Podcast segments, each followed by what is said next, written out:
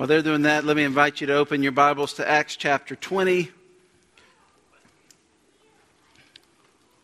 Acts 20, um, and we're going to continue our series in Acts. I think after today we have four sermons left to finish the book of Acts, um, which is pretty good for us, which means that we have walked through the book of Acts in a year. I think we started this last January.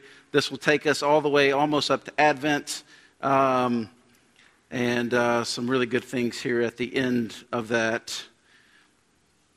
Before I jump in, just uh, as a reminder for those who've been with us a while, and as a reminder or introduction to those of uh, you who are new here, we really try to live out three identities um, as a church um, of a family, of disciples, and of missionaries.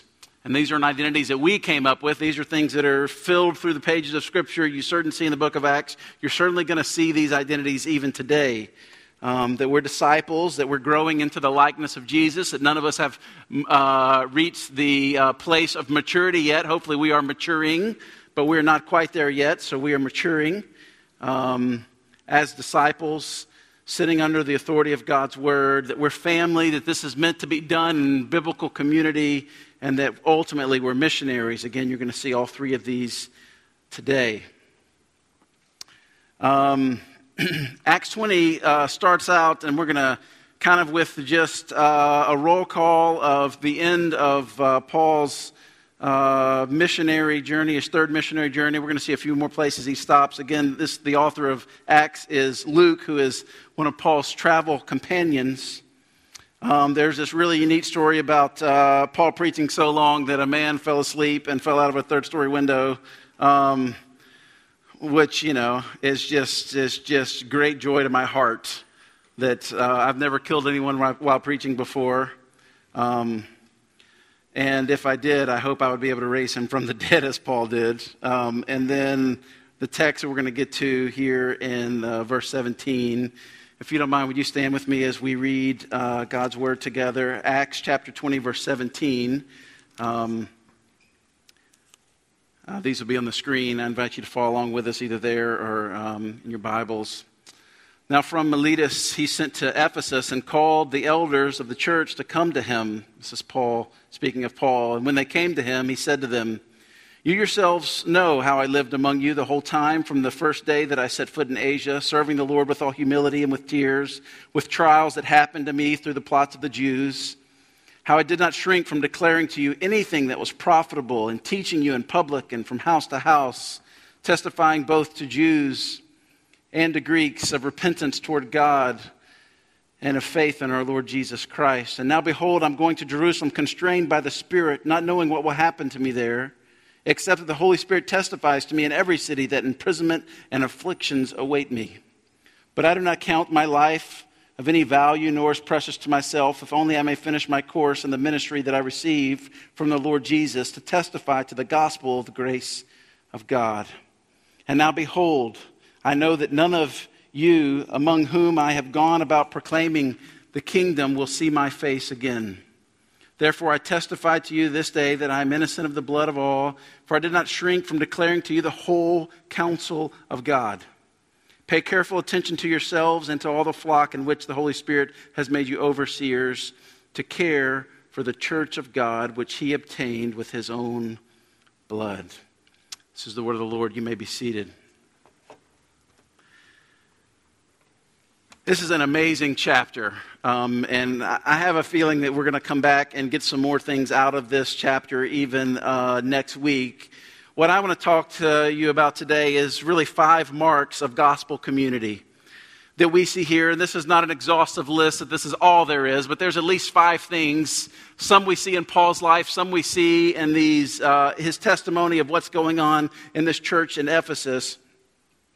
Um, but pretty incredible. Um, first, just a little context, what we know about uh, Ephesus. One, we know more about the church at Ephesus than really any other church. Uh, we've got uh, Acts 19 that talks about it. We've got this passage here that talks some about it. We know the whole entire book of um, Ephesians, the letter that Paul wrote to this church. We know that Paul spent at least three years here in this city teaching day and night in the hall of Tyrannus. He was forced out, if you remember in Acts 19, when this riot happened, started by uh, a man named Demetrius, because so many people were becoming Christians that the trade of making idols in the, uh, in the likeness of the great Artemis, the false god that they worshiped, that the, the sale was diminishing. This church was likely pastored by, uh, with, with Timothy next, Paul's son in the faith. He had some incredible help from Aquila and Priscilla. I think uh, Weston talked a little bit about that last week.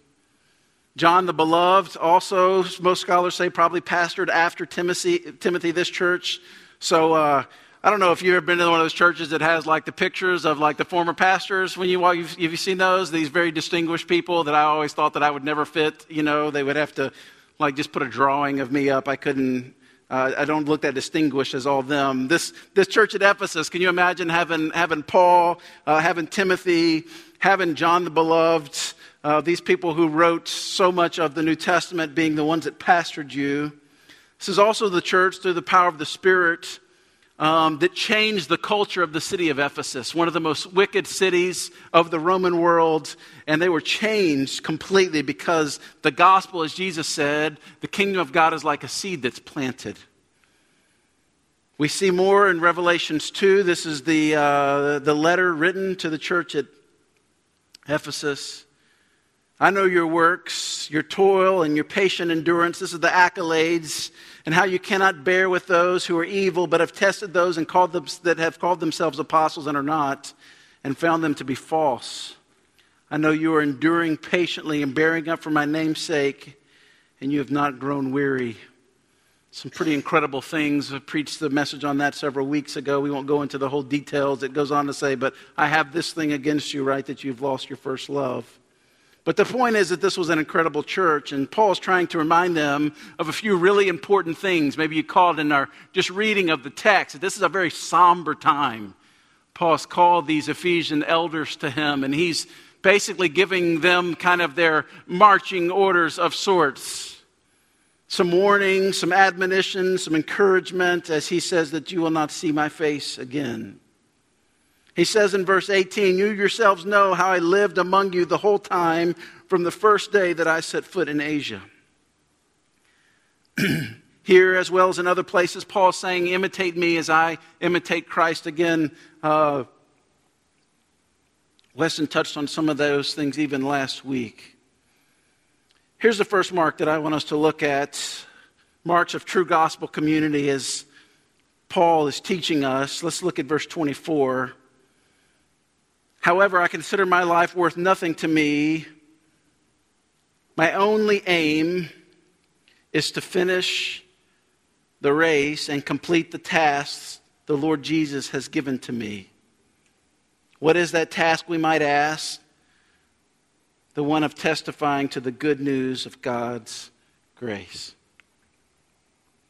The first mark is that uh, the mark of their lives of following Jesus.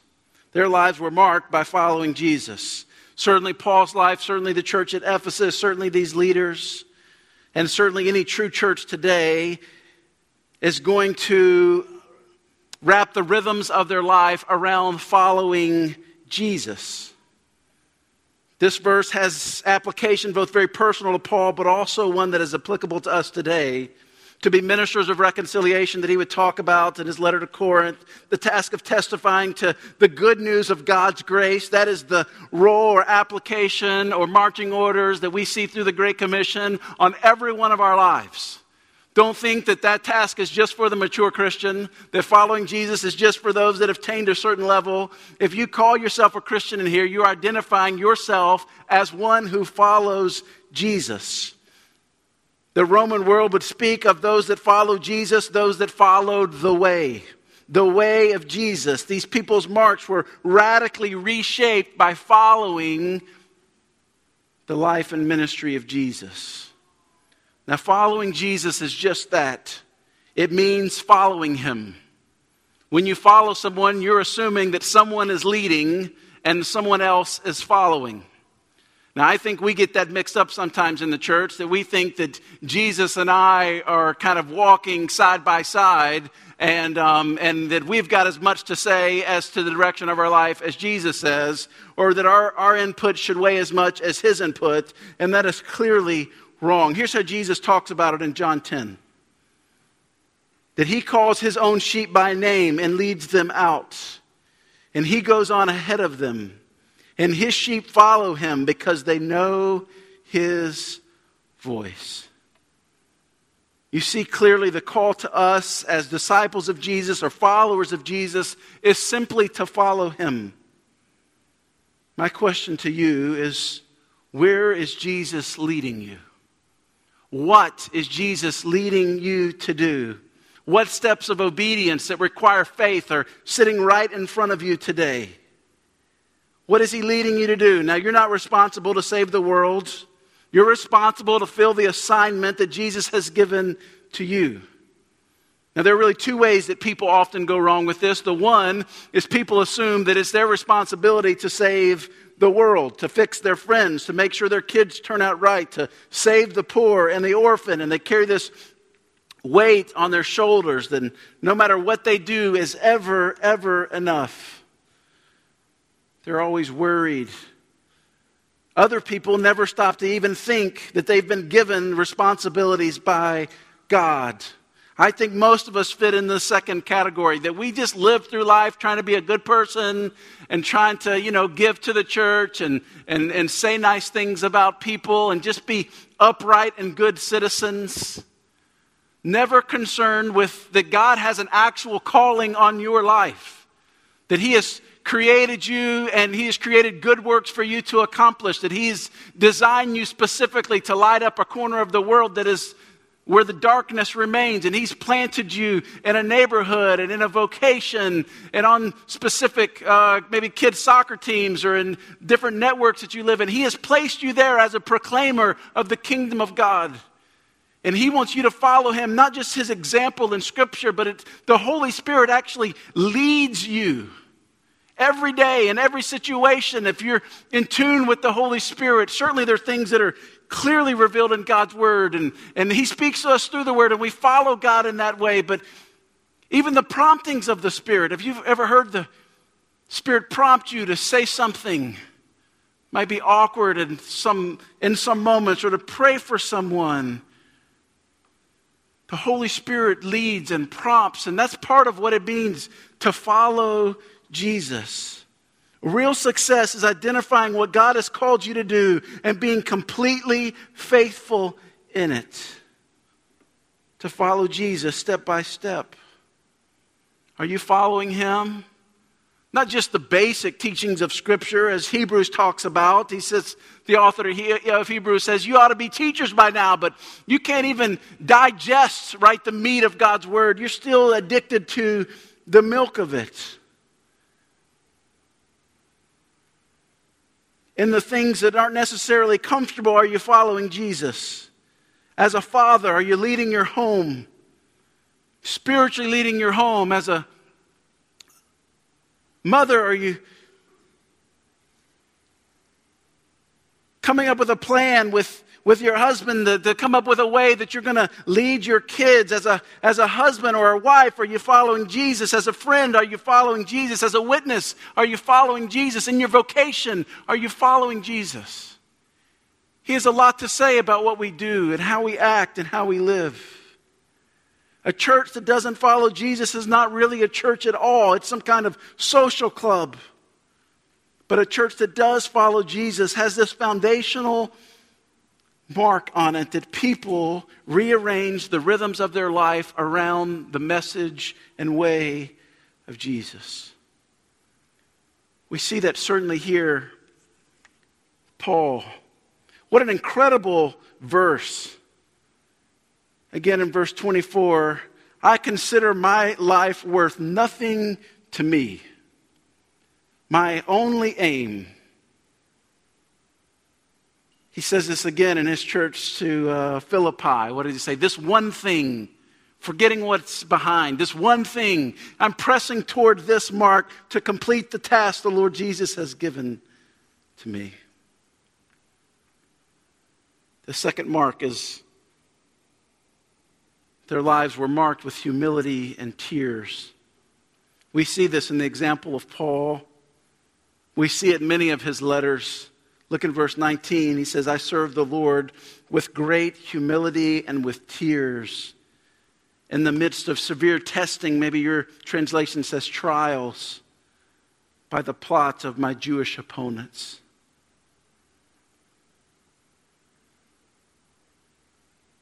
It's weird that these are his calling cards humility, tears, and trials. When we think of successful Christian leaders, we don't think of humility and tears and trials, do we? It's not typical. We want our leaders to be victorious and powerful and joyful. But Paul says, I'm a man of humility, trials, and tears. In fact, that word humility in verse 19, often translated as weaknesses, was a common one in Greek, and it was always an insult. If anyone called you this, it was certainly not a commendation, but an insult to you. It meant low or defeated or weak. But the word is used nearly 200 times in the Bible and almost always as a virtue. Why does an insult outside the gospel become a virtue inside the gospel? Because Christian ministry is not about extraordinary men and women of great character worthy to be praised, but it's about lives that point to a great Savior who can save the weakest and most broken and guilty of sinners. When you look at the testimony of Paul and any accolades that he would point to himself, again back to his letter to Philippi and Philippians, he would say, I was a, a Jew of the Jews, right? A Pharisee of the Pharisees, and this long list of things that he could possibly boast in. And he would say, But you know, I consider all of that as just nothing. Paul doesn't want to leave them with an example to admire, but a Savior to trust in. Tim Keller says it this way I joked with Jason earlier today. I wonder if, like, Tim Keller's whole life is just quotable. Like, everything he says. At McDonald's, we're like scribbling down. A humble and weak person will show a crucified Savior better to a listener than a polished, pulled together expert. Because that's how it happened for us. We weren't saved by pulling ourselves together, but by admitting we were sinners and calling on the one who pulled, was pulled apart for us. Humility, tears, and trials, Paul mentions here, are how God ensures that we live in a way that points to Him, not to us as the hero of this story. You look about the biblical examples across the Old Testament and you look at Moses who goes in and says yes to the Lord, even though that, you know, he's convinced that he won't be able to articulate it. And Pharaoh's heart is hardened, will not let the people go. And this, this whole thing happens with the plagues and the whole story, right? So that Moses didn't look like the hero. God was the hero of Gideon, and he had too many men. You remember this story? You got to get rid, there's way too many, and you got to get rid of them again, and you got to get rid of them again. And now I just want you to take some trumpets and lanterns to war. Like what? What is that? It's so that Gideon wasn't the hero of the story. God was the hero. And many of you, you're walking in a very difficult and maybe dark place, and the outlook is bleak at best. That is one of the best places that we can be in because that's where God shines. Remember Paul's prayer when he had the thorn of flesh and he's asking God to remove it. And he goes, God, this thorn of flesh, we don't know what it is, but it's this messenger of Satan, uh, sent by Satan to torment me, he says. And he is going to, he is going to battle in prayer that God remove this thing. And ultimately, what did, what did God say? No, my grace is sufficient. My power is going to be made perfect or seen best through your weakness. So, Paul, go boast all the more in your weakness. It's almost this subversive nature of the kingdom of God. Like, don't give me a resume of all the things you do well. Just tell me all the things you really stink at. And, and through that weakness, God is going to be the hero. I can't tell you how many times, even Ashley and I talked this week, the staff and I have talked about this. I've had friends ministry partners that are just walking through the most difficult time, we've asked ourselves is ministry supposed to be this hard. We planted Covenant eight years ago. We had a little cush job as a youth pastor before this. I thought it was tough then. I had no idea what I was walking into. My pastor uh, there in Dallas said, You'll see. You just think your job's hard now. You'll see. Can't tell you how many times Ashley and I have been, I mean, hurt so deeply that we just thought we couldn't go on anymore. And we may have even said that verbally many times God, I just don't think I can do this anymore.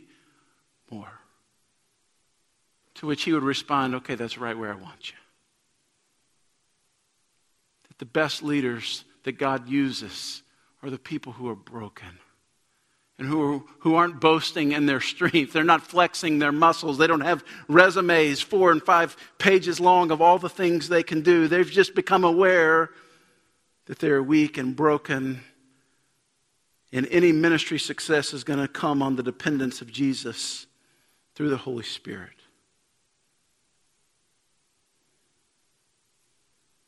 Today, we say great religious leaders are people of power and triumph and positivity and happiness. Is it possible that the ones that God sees as great leaders and the ones that we see as great leaders are different?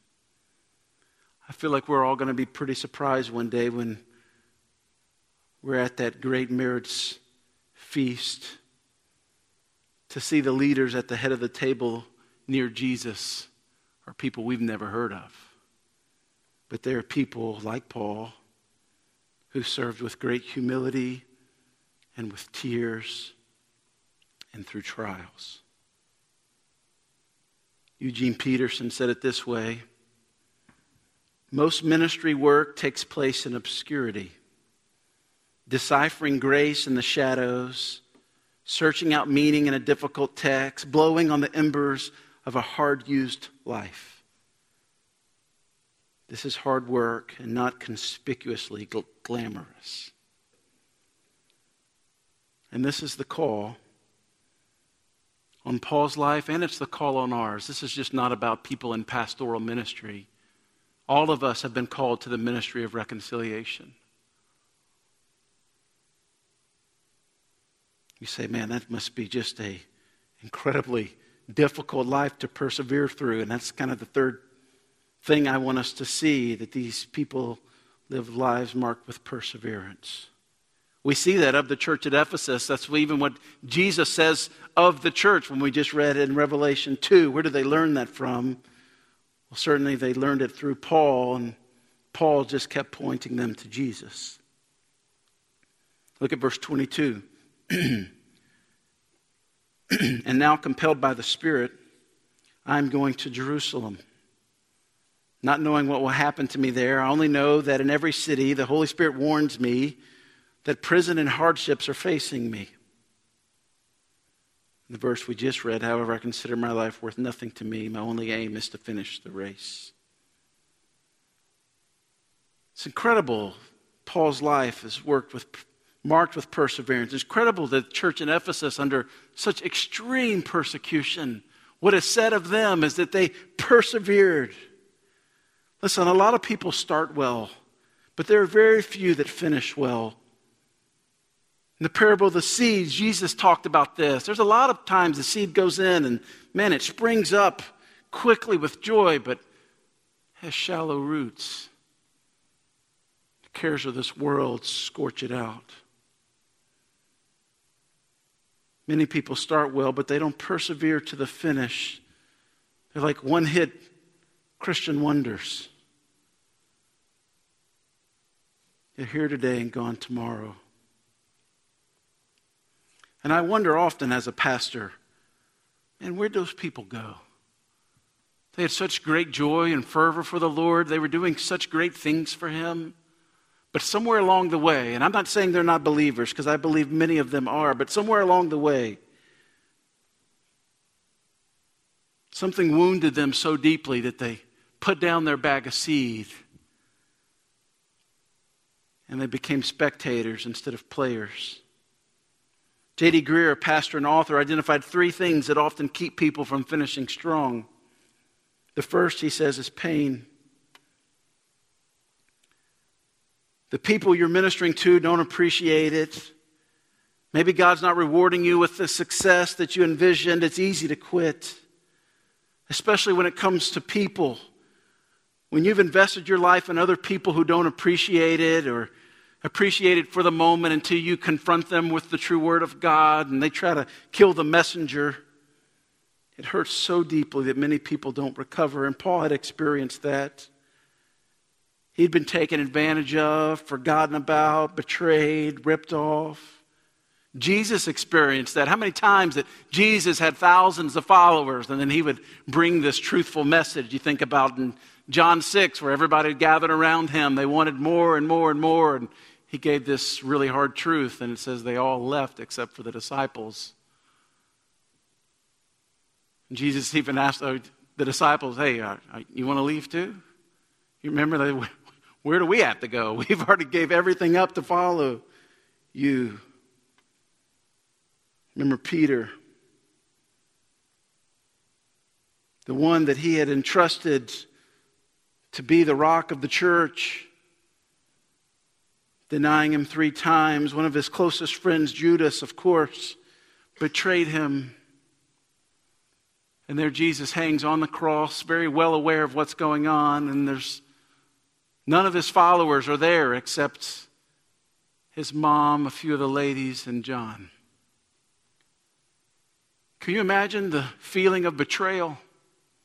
Why Jesus had invested his life into us and literally had given his life, is giving his life on the cross for us, for our behalf.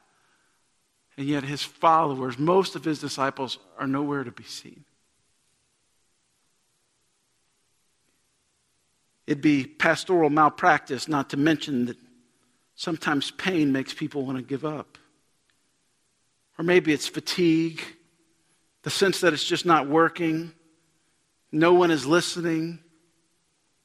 I sense that in Paul's life too. His sermon sometimes ended and a few people agreed to hear him further on this matter, and sometimes it ended up with everyone trying to kill him. When you live your life on mission for God, when you live your life on a rescue ship, as we like to call it here, sometimes you fall in. Sometimes you get wet. Sometimes you burn out. But there's no reason to give up. Take some time to get well. Find out what rhythms of your life need to be readjusted. Get healthy, get rested, but don't jump off the boat. Why in the world would you jump off a rescue boat when it's those people who are here to provide rescue in the first place? But in every one of those situations, Paul keeps going. He tells his congregation in 1 Corinthians 15 to be steadfast and unmovable. You know this verse, always abounding in the work of the Lord because their labor is not in vain. Even when it doesn't look like things are working, the God who brought resurrection work out of Jesus will bring resurrection out of yours. The third reason, quickly, JD lists a list for people who don't persevere or finish well is divided hearts. I'm not going to go into this deeply. This is some of the things that Weston again talked about last week. This divided heart. On one side, you want to complete the assignment that Jesus gave you, you want to be found faithful, but on the other, something else is pulling at your heart. I want to follow Jesus, but I also love comfort. So I don't want to follow him there or follow him in that. I want to do what Jesus says, but I also want to live here. I want to own that. So no to Jesus for now. I want to follow Jesus, but I, I want to be with her. I want to be with him. I can't tell you how many times that I've sat down with couples or individuals and counseling, and really it was very black and white what Scripture said about what they were pursuing or what they were doing, or they were sacrificing their family on the altar of success and advancement, or, or, or affairs that had begun, uh, numerous things. And I've had people who claim to follow Jesus look at me in the face and say, you know what, I know the Bible says that, but this is something I really want. And I'm going to go chase after that, knowing that God's going to forgive me in the end. Such a hard heart. That's a divided heart. Those people with divided loves very often finish well. Very often do not finish well. Paul says here, none of these things move me. I just want to finish well. I want to hear well done. I don't need your approval. I live for an audience of one, 1 Thessalonians 2 4. I don't need your money. God has promised to supply every one of my needs in Christ Jesus. Again, here in verse 34, he says that. I don't need to give myself to pleasure because in his presence is the fullness of joy. Isn't that what the psalmist says? Paul didn't want to just start well, he wanted to finish well, he wanted to persevere. I feel like this is the biggest thing that I want to teach my kids right now. Don't just start it, I want you to finish it. There's something that needs to be built in the character of our kids as well as us as parents. that We need to finish well. Two more quickly. Their lives were marked by love and obedience to God's word. And this is the phrase that has been on my mind and heart really since we started the book of Acts. Verse 27 For I have not hesitated to proclaim to you the whole will of God. Maybe yours say the whole counsel of God. He goes on in verse 28 Keep watch over yourselves and for all the flock. Remember, he's talking to the elders of Ephesus, which the Holy Spirit has made you overseers. That's a word that's synonymous with pastor, overseer. Be shepherds of the church of God, which he bought with his own blood. I know that after I leave, this is verse 29, savage wolves will come in among you and will not spare the flock. Even from your own number, men will arise and distort the truth in order to draw away disciples after them. So be on your guard. Remember that for three years I never stopped warning each of you night and day with tears. What an incredible picture that Paul gives. Teaching the whole counsel of God, not just the parts that are fun. And the attitude in which he did it, or the posture in which he took, warning each of you night and day with tears.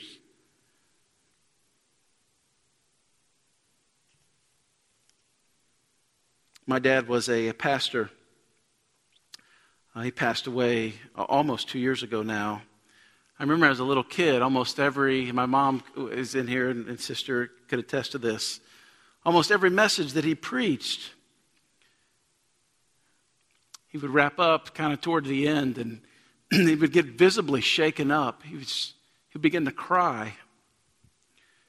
As a kid, I was always kind of embarrassed by that, seeing you know, our culture says a manly man is not supposed to get up there and cry, but he would just weep. As I've been a pastor eight years or so, I'm starting to clue in that's one of the most godly things that you can do for someone is to weep over them. To care so much about their souls, to care so much about their joy, that they would seek their joy from the presence of God and not all the things the world has to offer. That it would bring you even to tears. This is what Paul says of them that he warned them day and night with tears. What is this whole counsel of God and why is it so important? It's certainly not all of Scripture. There's no way that Paul had time to exegete the entire truth of Scripture.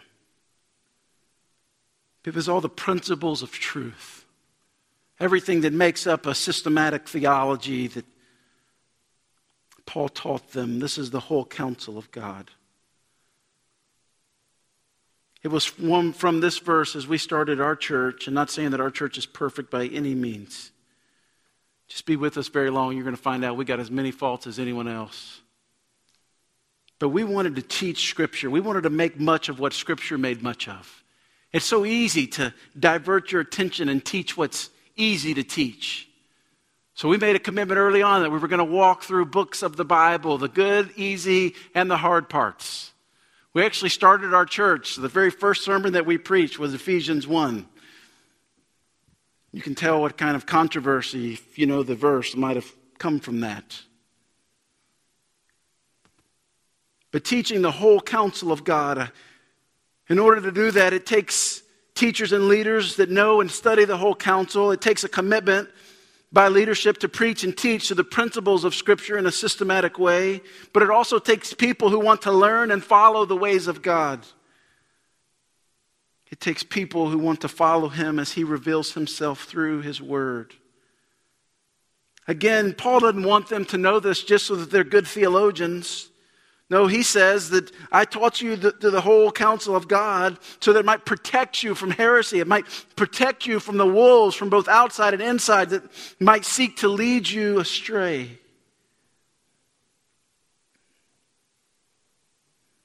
This is what God's word does to us, that it, it leads us if we'll let it. It reads us more than we read it. And if you're committed to follow the way of God as revealed through Scripture, emphasized or enlightened to your heart through the Holy Spirit, you'll learn that the Lord will lean into you and press on you and shape you and mold you. And He'll do this through His Word. Listen, you can't trust your feelings here. Your feelings will betray you. Your feelings is normally a response to your flesh, isn't it? How many of you just woke up excited today to come gather, right? How many of your kids woke up today excited to gather with your faith family? How many mornings do you just wake up with a spring in your step to digest, ingest, and digest God's word? What we feel mostly is from the flesh and the desires that creep up in our own life in our soul. They better be informed by the scriptures or we're going to be in a lot of trouble. Proverbs tells us that there's a way which seems right unto man, but the end thereof is the way of death. I liked our scripture memory verse that Jason mentioned earlier, 2 Timothy 3:16 that all scripture is breathed out by God and profitable for teaching, for reproof, for correction, for training in righteousness. That the man of God may be complete, equipped for every good work. Again, through the inspiration of the Holy Spirit, this is Paul writing this to Timothy, who is pastoring this very church in Ephesus. What just happened? Timothy heard from Paul that the Word of God is going to correct you. That's never pleasant. That it's going to rebuke you. That God's going to engage you by saying, No, not this way. I want you to go this way. Or listen, you totally blew that. Listen, come back to me. You're doing that all wrong. Through the word, we have reproof and correction and training so that God equips us. This is what the Word of God does. Again, we could have a whole entire sermon just on this one idea of the whole counsel of God. This is why it's important for you to read through Scripture. This is why we, we try to uh, inform and uh, encourage you to, to read all of, uh, to read through the Bible. Some of you may be on a yearly plan to read through Scripture, and that's good if you can take it in in a year. Um, I'm normally on a kind of a, a two year section because I get caught up in these verses and I like to think about them and, and let them meditate on them. But this is good for us that we would be exposed to the whole counsel of God. It shouldn't surprise you when you come across things, if you read in such a way in the Bible that make you go, oh, oh, I really don't want to do that. And what happens in that moment is you decide who has ultimate authority in your life. Is it you or God?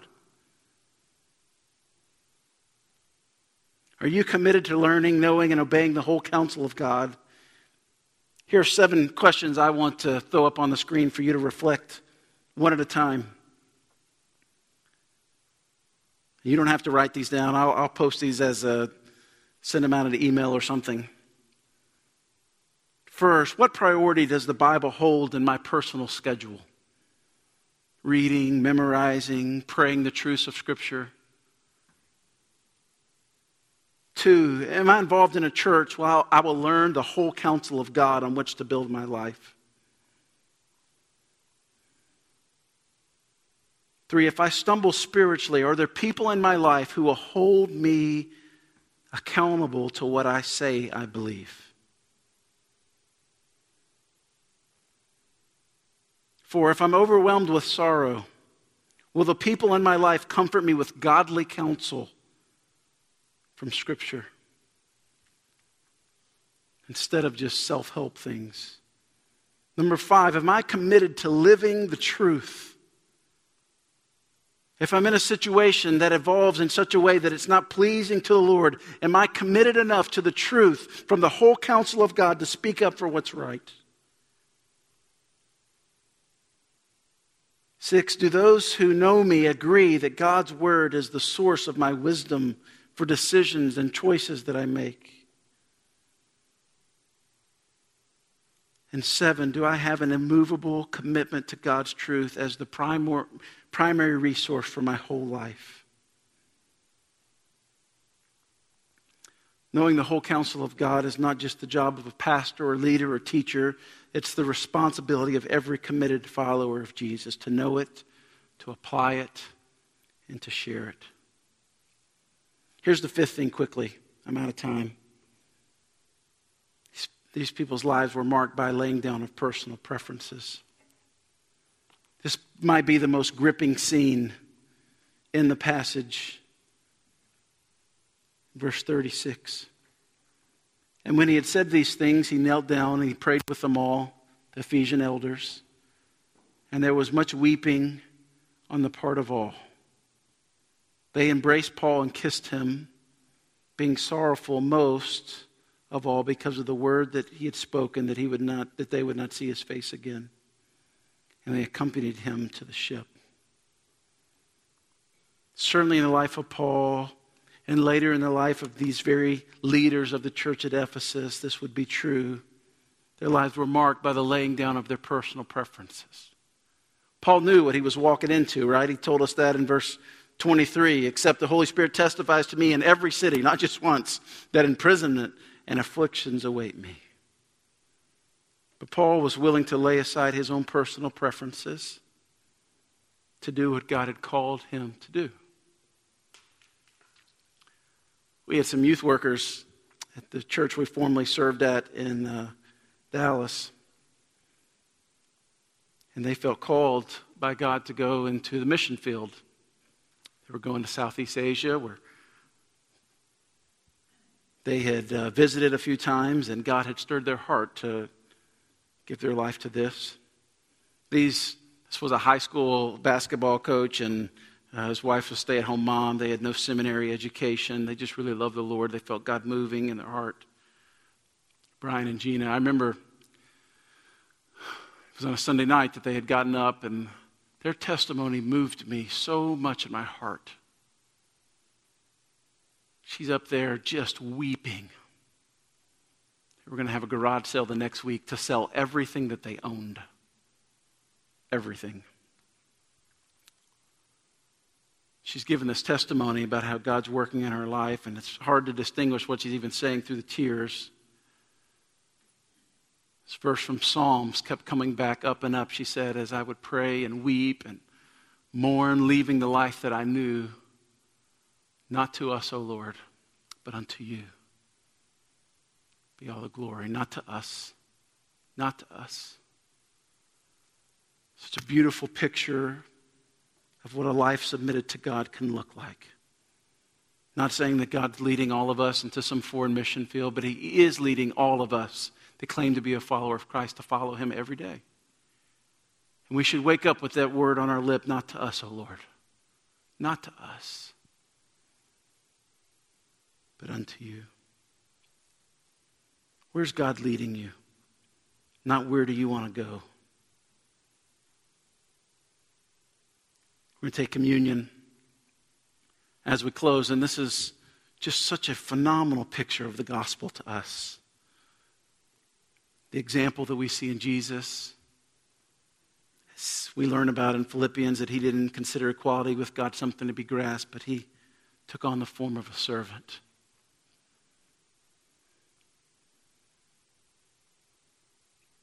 Communion is a reminder again and again of Christ's death for our life and then our death for the lives of others as we die to ourselves. I'm going to pray for us in a minute, and uh, I'm going to ask you to respond as God leads you. My heart was really captured by the song we sang earlier, I Want to See Jesus Lifted High. And I think about what would it look like if every one of us in this room would live tomorrow and the next week and the rest of our life with that as our anthem? The words say, Though I may suffer for a while, I have a hope that's undefiled. I see in part, but not the whole. I know this world is not my home. Let me say a prayer for us. God, thank you for the truth of your word. I pray these last few minutes that we're together as we take communion and respond to you. I pray as you're leading your people even now, Lord, that you would speak very clearly to them about what needs to change in their life, for them to have a life of repentance and faith. Lord, I thank you for the example that you provided for us through a person like Paul, but ultimately, his life was just pointing us to you. God, would you do something incredible in our hearts and lives as we submit to you? Broken, weary, through trials and tears, as Paul says. We would give our life back to you as an offering. Say, God, use us as you will. In Jesus' name we pray. If you're visiting with us today, you don't have to be a member of our church to participate in communion. Scripture does say you need to be part of God's church. And so if you're consider yourself a follower of Jesus, want to be obedient to him, then you're certainly welcome to join in communion. And we'll just give you time. And you come when you're ready. I'll be in the back if you'd like to pray with someone.